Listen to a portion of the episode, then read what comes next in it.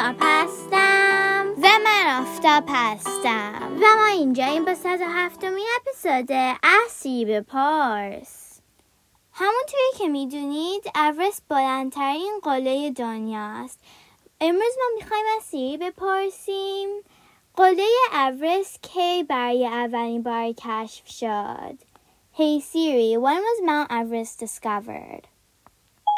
Here's an answer from Ridbull.com. Mount Everest was first identified during the Great Trigonometrical Survey of the Himalayas in 1841 and was named Peak 15. سیر میگوید قله اورست برای اولین بار در سال 1841 تقریبا 180 سال پیش به وسیله یک تیم اکتشافی انگلیسی کشف شد. اسم اون را اول گذاشتن قله پونزدهم.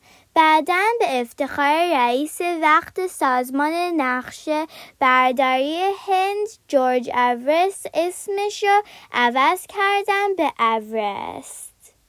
قله اورست 8840 متر ارتفاع داره و در رشته کوه هیمالیا قرار داره. هیمالیا رشته کوه خیلی بزرگیه و بین پنج کشور دنیا قرار داره. بوتان، هند، پاکستان، چین و نپال. نکته جالب این که تا الان سه ایرانی هم تونستن اورست رو فتح کنن. آخرین نفر امین دقام بود که امسال تونست تا بالای این قله بلند را بره. تا اپسود بعدی خدافز Hey Siri, play some music.